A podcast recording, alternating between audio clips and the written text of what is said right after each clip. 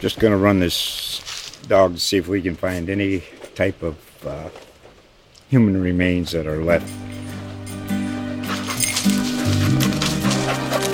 Listen to Where Secrets Go to Die The Disappearance of Derek Hennigan. From the Detroit Free Press, a new podcast set in the woods of Michigan's Upper Peninsula. Available on Apple, Spotify, Freep.com, or wherever you get your podcasts.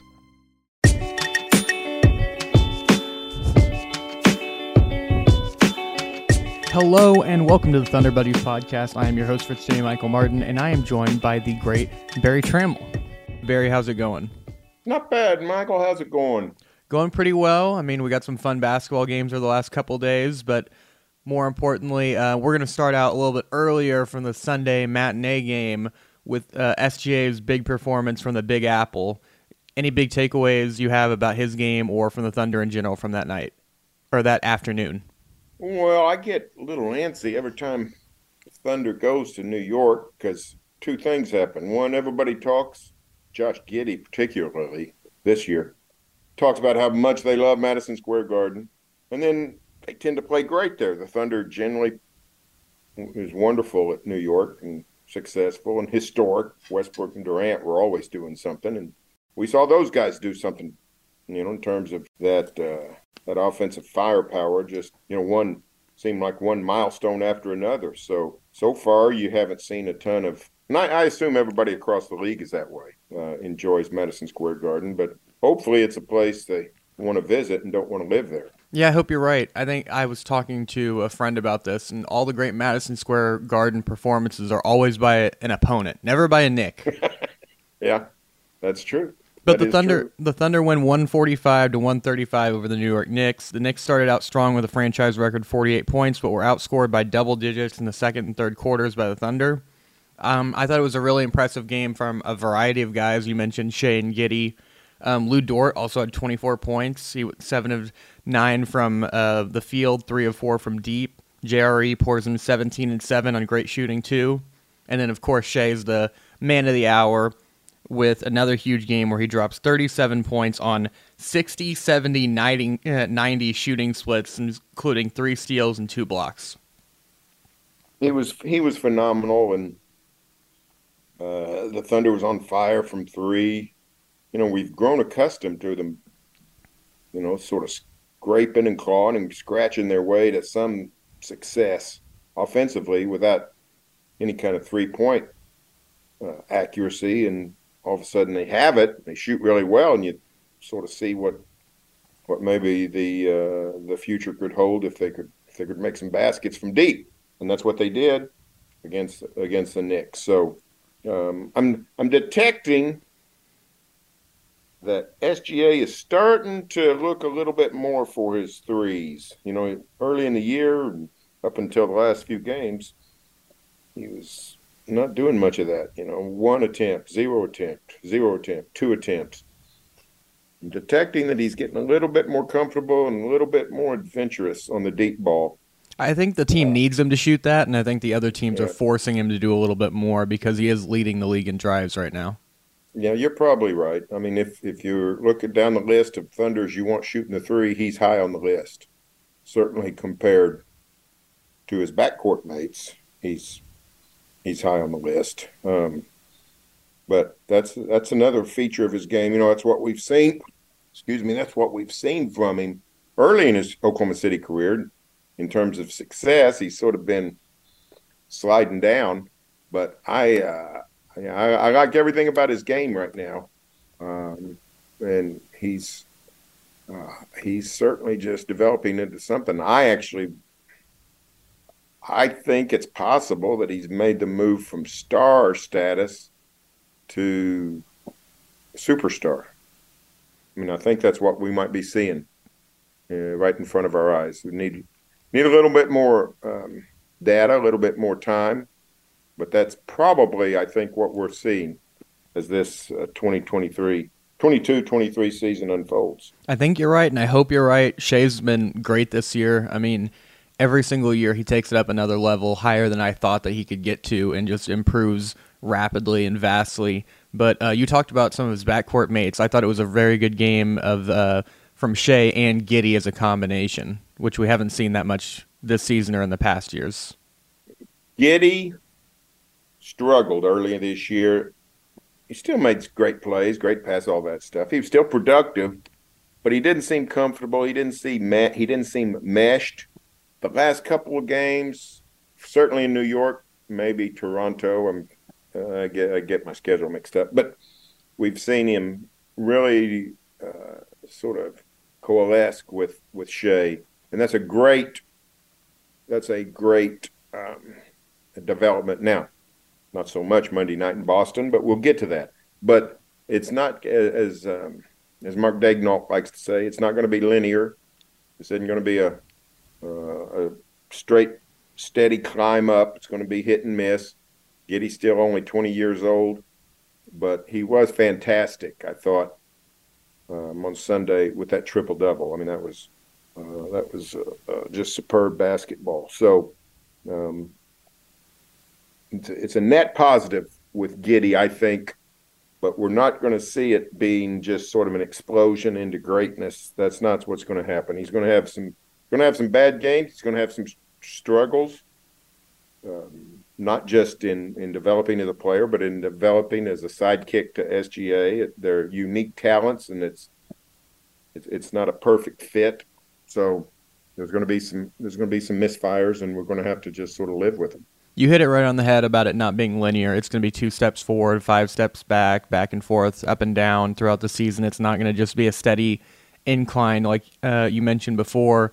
But Josh Giddey, yeah, he was great that game. He uh, had his best game of the entire season so far with 24 points, 12 assists, 10 boards for his fifth career triple double. But more importantly, he is the first player since Wilt Chamberlain to have two straight triple doubles in their first two games in Madison Square Garden. I love being on a list with Wilt. I, well, actually, I shouldn't say that. I've never been on a list with Wilt. Um, there are some lists uh, you don't want to be on with Wilt, but for the most part, if you're on a list with Wilt, especially if it's a small list, and this was a two-man list now. That's uh, that's a quite a notable, notable achievement. So, um, yeah, it's it's uh, uh, it was an historic day. That's one thing I loved about this game was is all the history that was made. You're talking about the double, the triple double deal with Wilt and and Giddey. Um, most points in the NBA this season by the Thunder. Most points ever scored in a Knick first quarter and they've you know they've one of the uh, landmark franchises in the NBA, been around for since 1946. So uh, lots to get excited about uh, about that Sunday matinee, and Giddey was near the top of the list. Yeah, if you're any list with Wilt, that's usually good company to be in. A lot of people talk about the NBA record book being known as the autobiography of Wilt Chamberlain, which uh, leads me to the next segment we're going to do here, which is Wilt or the field, Barry? I'm going to give you five uh, rapid fire things here quickly, records, and you're going to tell me if Wilt Chamberlain owns it or someone Somebody else in NBA okay. history. Extra okay. points if you can name who it is if it's not Wilt. Okay, super duper. Okay, we'll go first. Does Wilt own the record for consecutive 30 point games? I'm going to say yes from the 61 62 season. Yes, he uh, had 65 straight 30 point games, which is insane. All right, SGA, there's your target right yep, there. Right there. There's your target. Wilt was a career 51% free throw shooter. Does Wilt own the record for most free throws missed in one game? Most free throw, I'm going to say field. It is the field. Andre Drummond missed 23 going 13 of 36 from the charity stripe in 2016 against the Rockets. That would have been a that would have been an unfortunate game to attend. I mm-hmm. would not have enjoyed that. Yeah, they talk about hack a Shaq. It was hack a Drummond that night.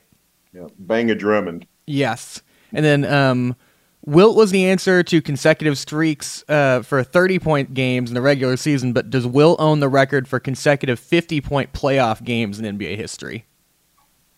Well, heck. If he doesn't, who does? I'm going to guess the. Who would have? Who would have gone? It, it, can't be over two. I wouldn't think. Um, if it's not Wilt, so I'm going to say it is Wilt. It is Michael Jordan with two straight in All right, all right. 1988.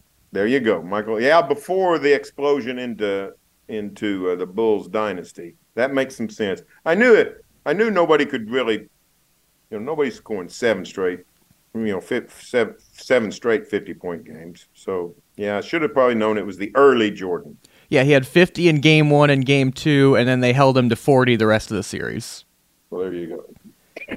And then uh, most consecutive games played in a row without fouling out. Is that Wilt or the field? That's Wilt. He never fouled out. Never fouled out. You're right. 14 year career, uh, career spanning 1,045 games, never once committed six fouls. I wonder if he just quit playing defense when he got four or five fouls. I wonder if that's what he did. That is a good question. Because you'd think he'd have just tripped into a sixth foul somewhere. And then last but not least, um, does Wilt own the record for career uh, career triple doubles by a center? Career triple doubles by a center. Oh, I'm going to have to say, um, you know, I will say yes, he does. He does not. Oh. Nikola Jokic broke the record this. Oh, well, there you go. He That's broke the okay. record against the Thunder this year earlier in the season on November 4th with 85 career triple doubles. I should have. Uh, I should have been uh, thinking more recently. I was thinking uh, more the David Robinson type guys, Akeem type people. But yeah, Jokic is a is a machine on that. That's interesting. But it is pretty cool just to see all the records and just know how insane it is that all that Wilt is in the consideration for all of those. Well, he's one of my favorite players just because of the the the rules he helped implement. Um, you know, the, I think I once counted up there are six major rules that um, are in place because Wilt Chamberlain came along. Uh, inbounding the ball over the backboard, you can't do that. Uh, that's because of Wilt Chamberlain. Um, you can't uh, cross the line, the plane of the foul line when shooting a free throw, uh, because Wilt could sort of dunk his free throws, and often, uh, you know, would until they said we, we can't have that. And there's like six rules like that that they had to implement because Wilt Chamberlain so uh, distorted the game of basketball. It's it's hilarious. You just look at his numbers and it's just cartoonish. It looks like video game numbers from a guy. But um, moving on, we did have a, uh, a fun game last night. It was an up and down loss from Beantown.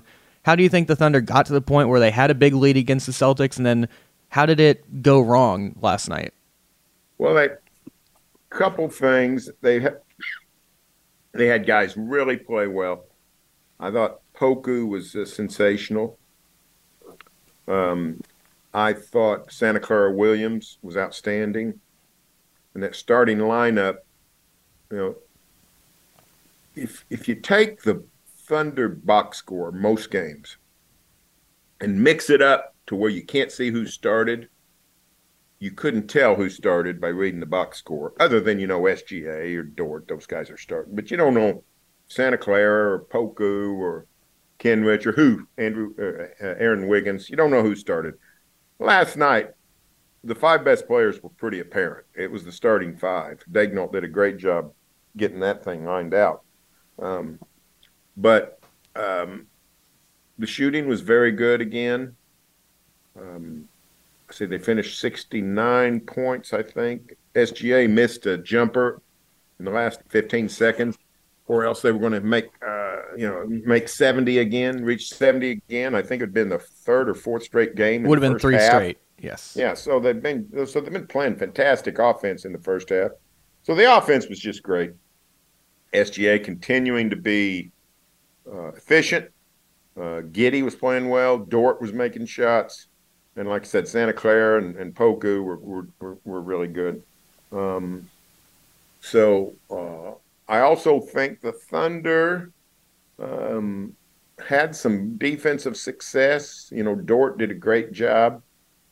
He was mostly on Tatum, and Tatum doesn't play against a lot of guys that small, height wise. Um, and he he didn't have a good game. I think he finished nine of twenty three, but he got a little hot late to get that done.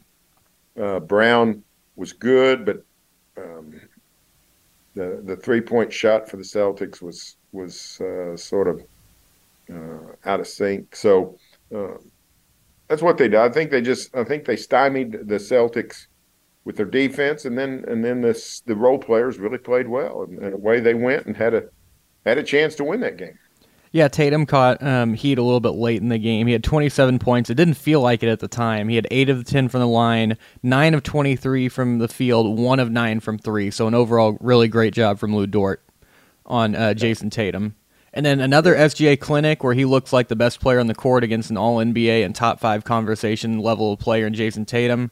Shai had 37 points on 13 of 26 shooting, including 50% from three with a couple makes, eight dimes, and most importantly, did a majority of his work against the reigning defensive player of the year and Marcus Smart and two elite wing defenders in Tatum and Brown. Yeah, SGA is just he's just rock solid. I mean, his bad games aren't that bad if you you know you know what I mean. I mean, um, he he's not he doesn't drop off any of those. Or maybe he has, but I certainly they're rare. Those those nine for twenty three shooting games. So those don't they those just aren't happening. Uh, here, here, here, let me look. I got his, his shooting here. here. Here's what he's been shooting the last several games 13 to 26, 13 to 22, 8 of 14, 13 of 25, 13 of 23, 7 of 16, 13 of 17, 12 of 18, 15 of 27, 10 of 23, 11 of 22. I mean, he's he only rarely goes below five uh, below five uh, fifty percent shooting, and when he does, it's it's in the four hundreds. I mean, he does he literally doesn't have bad games. So, I mean, that's that's remarkable consistency. And of course, we're a little bit jaded here because we're accustomed to a superstar who you know did unbelievable magical things night after night after night. But on the other hand, he'd also go seven for 31 about every fourth game. Yeah, not on great efficiency. Right. So, I mean, SGA, man, that's some serious. And, and like I said, his deep shooting, since he started shooting again uh, quite a bit, he's 7 of 14 the last four games from deep. And in the previous uh, one, two, three, four, five, the previous five games, he was 0 of 6. So he's he's starting to he's starting to incorporate the three back into that game. Um, so he's he's just playing wonderfully. Eight he's, assists the last two games also. He's also become one of the best free throw shooters in the league. Do you think he could be a 50 40 90 guy at some point? Uh, I think he's going to have the 50 and the 100 down. So it's going to be the 40, which I think didn't he do that as a rookie? I think so. On ver- uh, it might have been his second year with the Thunder. Yeah, his first year. Or first year with yeah, the Thunder. He, yes. Yeah, three point. Uh, yes, four eighteen in year two with the Thunder. He shot forty one percent. So uh, he's career thirty five right now, but um, that's with uh, last season really dragging him down. So I don't know if he can get to forty percent, but he's got the fifty percent mastered. Um, and he's and he's going to be. I think the the ninety percent is going to come pretty easy also. Well, you mentioned the no bad games. What really stands out to me is his his relentlessness and how he doesn't settle for jump shots, which you see a lot of young guys who get to this level that he's playing at right now really fall in love with the jump shot and kind of shy away from contact. Jayson Tatum looked like a prime example of that uh, last night, where he really fell in love with the three, going one for nine, and not just driving. But Shai is just over and over pounding in the lane, putting pressure on defenders and their interior defense. Yeah, he's got an all-around game um, you know, this the the Celtics did a good job. Of course, we're talking about the league's best defense. I don't know where they rank this year, but in, in terms of established performance, and this is a team that made the NBA Finals last year because of their defense. Um, they seemed to keep him out of the lane better than most last night. So he had to. You mentioned earlier that he was, you know, uh, had to resort to a few more threes, but also the mid range. But he's got a complete game. He's got the total package. And he's playing with two guys that also can drive. So uh, in in Dort and Giddey. so that's going to help also make that's going to open up things around the perimeter a little bit. So he's got he's got all kinds of he's got to be a nightmare to to game plan for. Now there's not a ton of game planning going on in the regular season, just you know scouting report. You know maybe in the morning or at four o'clock before three hours before tip off. It won't be as easy once the play the Thunder's back in the playoffs, but he's very difficult to game plan for because he can literally do just about everything. And it's going to get even harder whenever he has more weapons around him, like a Chet Oh, Holmgren yeah. and other shooters. Yeah, that's it. That's it exactly. So, yeah, very promising. What what a start to SGA's season, no doubt about it. Well, and then we finish out that game. Marcus Smart had a huge fourth quarter. Um, but to me, what really stood out was just too many sloppy turnovers and sloppy plays, especially from Giddey and Dort late in the third and early in the fourth, that really just seemed to get the offense out of rhythm and let the Celtics back into this game. Well, yeah, and you know, I was watching the game, and I told my wife, I said, you know, when the fourth quarter started, I said, this is going to be key because SGA is going to sit out five or six minutes, and how can they play without him? The truth is, uh, collectively, it wasn't terrible, but that uh, uh, that fourth quarter was not good, and frankly, Giddey descended into sort of chaos. They really got to him. He had some bad turnovers, um, line of sight situations where he didn't see double teams and they just stripped the ball from him. The the silly inbounds pass off the back of the backboard, um, all kinds of things that were just, you know, lack of concentration. Uh, it got physical quite a bit. You know, the Celtics they like to play basketball in an alley with uh, tire irons, and and you know Giddey's not accustomed to much of that. So I thought he sort of disintegrated in that fourth quarter. Fin- finished with seven turnovers. Um, took some bad shots. Uh, but that's just what's going to happen when you're talking about a 20 year old who's playing, you know, get, getting used to getting used to the rigors. He's played what now? Probably uh, I don't know, 80 less than that, probably 70 NBA games. So um, he's that, that's that's that was a big time learning environment for him, and he'll be better for it. But Thunder fans and media and everybody, not everybody's going to just have to live with it uh, because he's going to be a great player. And he Friday night he was phenomenal, but he got he got roughed up last night. Yeah, these are just the growing pains that you go through with a young player, especially a young point guard who's going to make a lot of decisions for you. But you mentioned his line of sight was not great. I think the Celtics' physicality really got to him.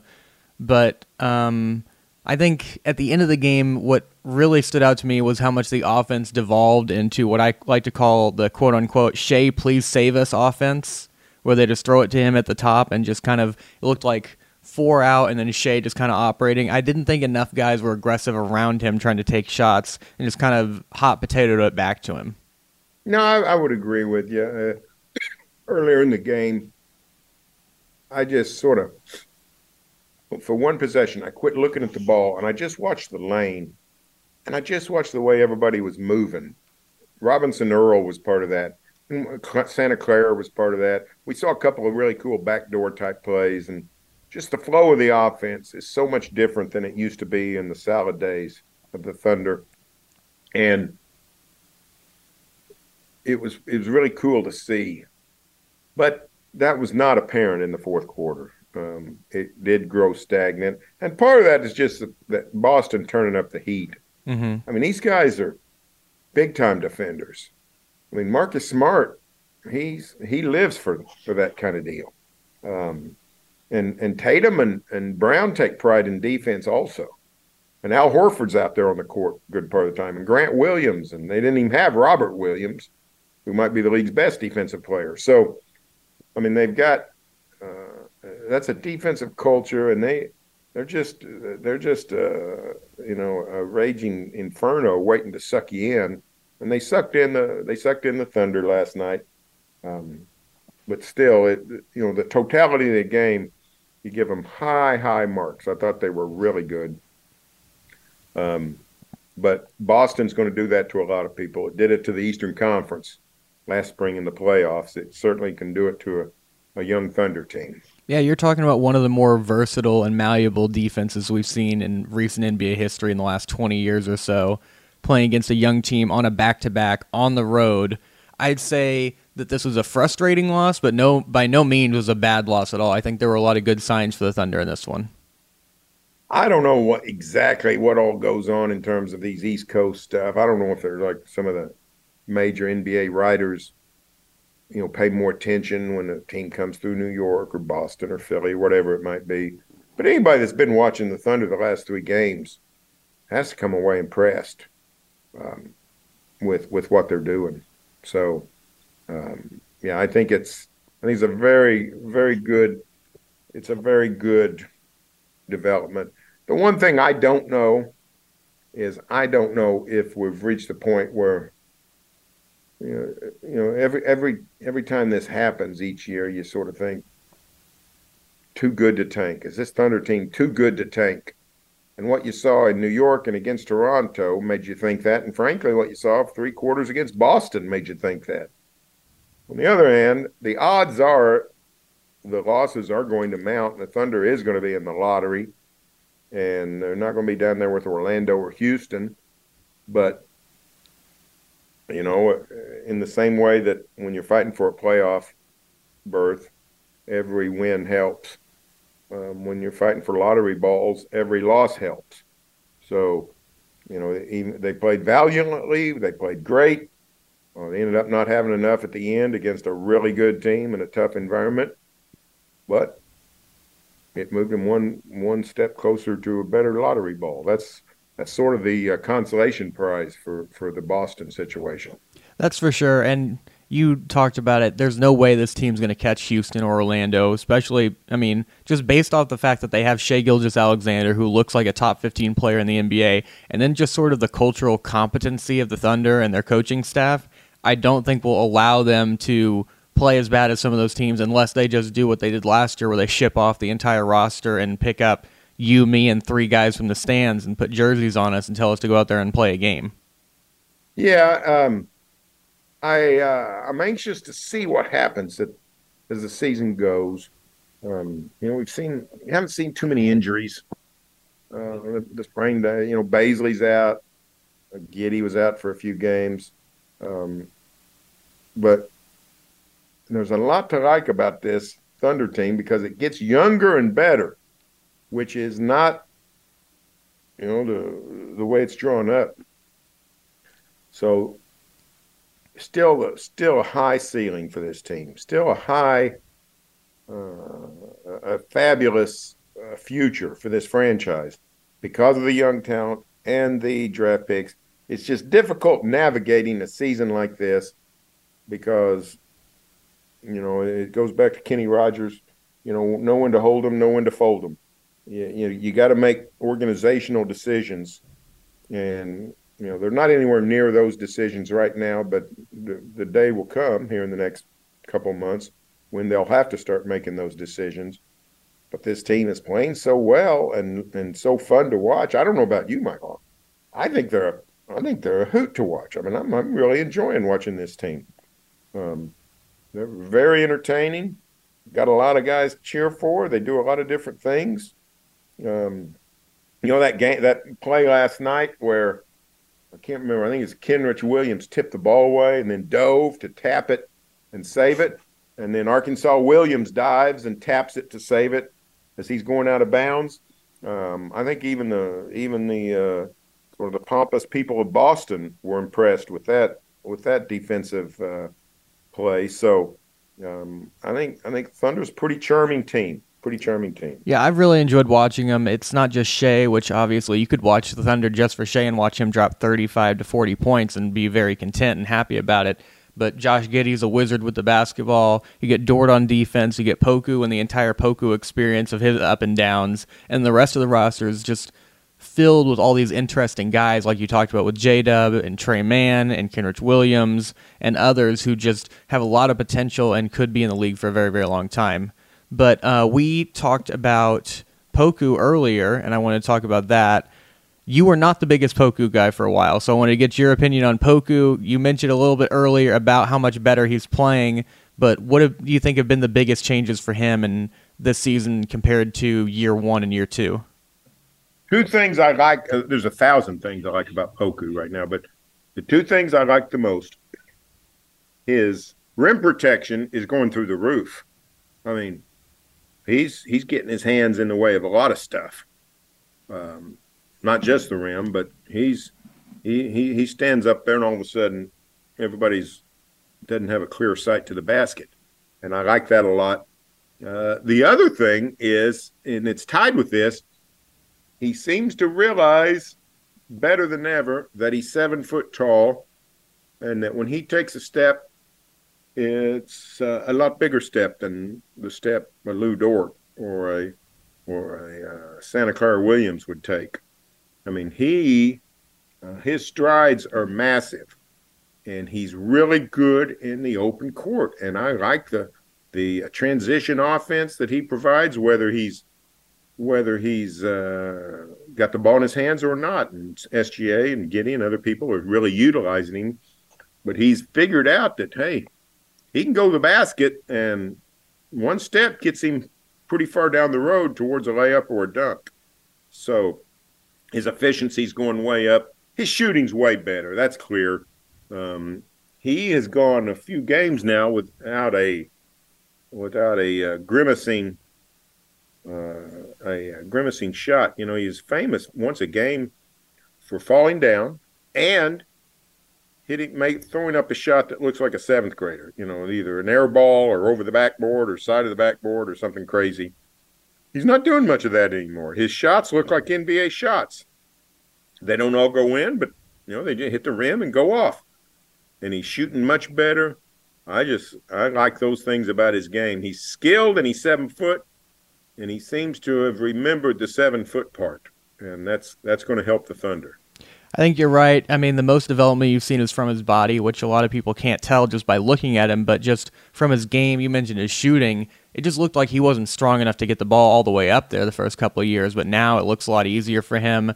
Um, the game looks like it's really slowed down for him. And what I really appreciate this, I hope this doesn't sound like being a homer here, but he was drafted into the right environment. He wasn't drafted somewhere where he was going to be pushed into playing with high expectations very early, like you see with the Knicks, who would have already kicked him out of town after one year. But the Thunder were very, very patient with him, and it seems like it's paying dividends right now.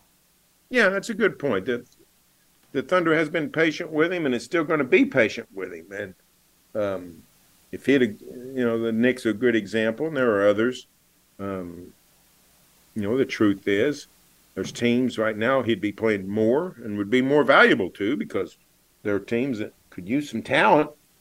Um, but um, the Thunder's playing the long game, and they didn't know what they had when they drafted him, and they still don't know what they have. But what they have is a lot better than what they did have, and he's he's reached the point. Here's what I'll say about Poku. I have no idea what he's going to become. However, this time last year, maybe this time at the end of last season, I had doubts that what he was going to become was an NBA player. I don't have those doubts. I think he's an NBA player. Can he be a rotational player on a playoff team?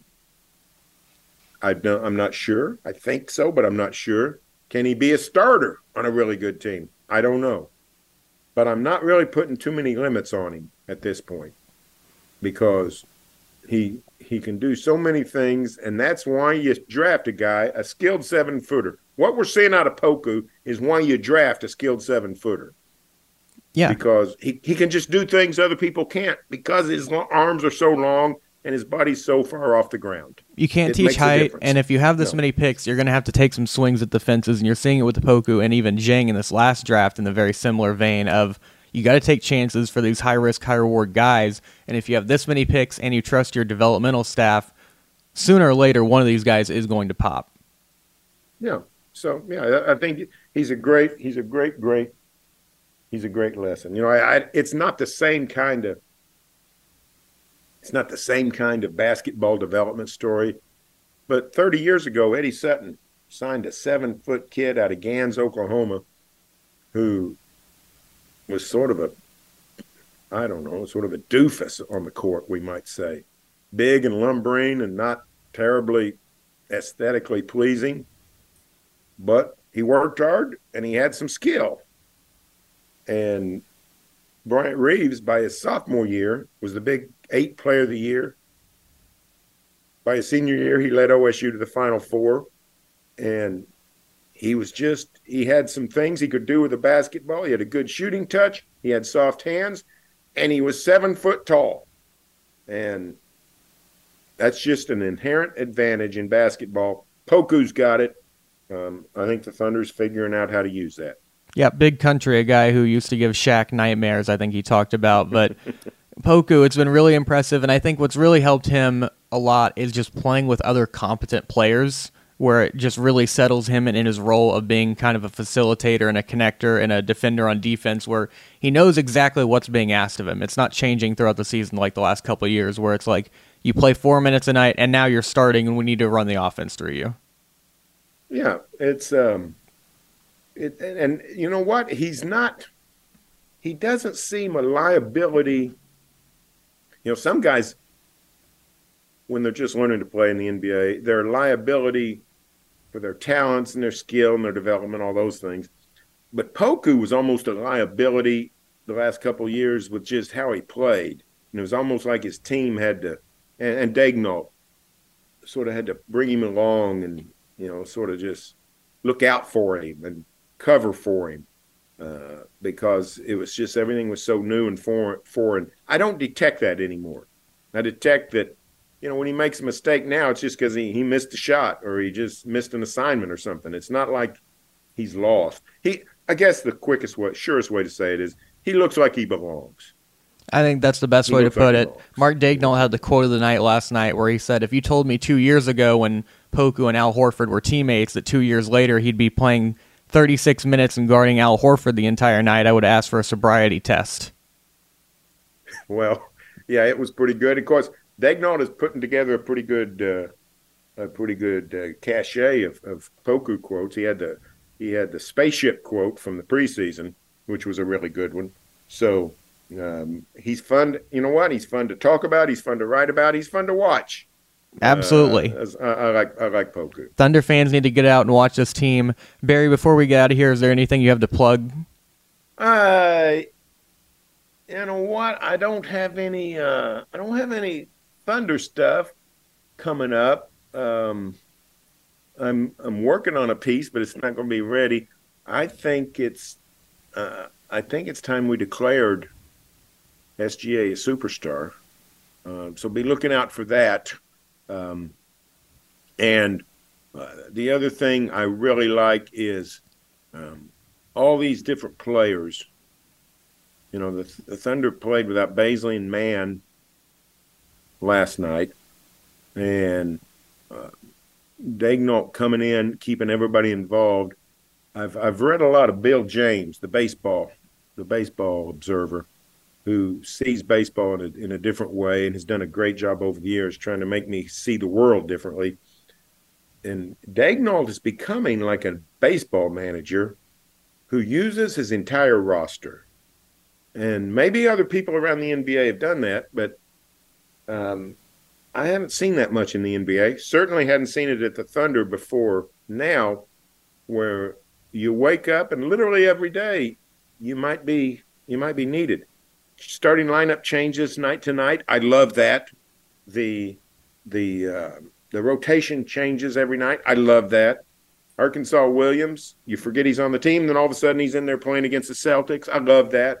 So I'm, I'm going to be working on a piece on that very soon, just on the idea that you know everybody is involved, and that's got to keep people happy and and make for a better work environment. So um, the the Thunder's somebody to keep an eye on. Exactly. They're not going to the play. They're not going to the playoffs. They're not going. You know, this is not going to be some Cinderella season, but there are things to watch about this team that are really interesting. Exactly, and we'll keep you all up to date on that.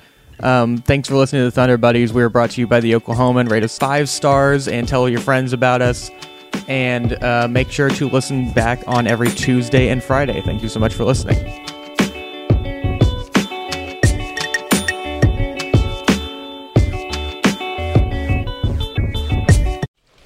Just going to run this dog to see if we can find any type of uh, human remains that are left.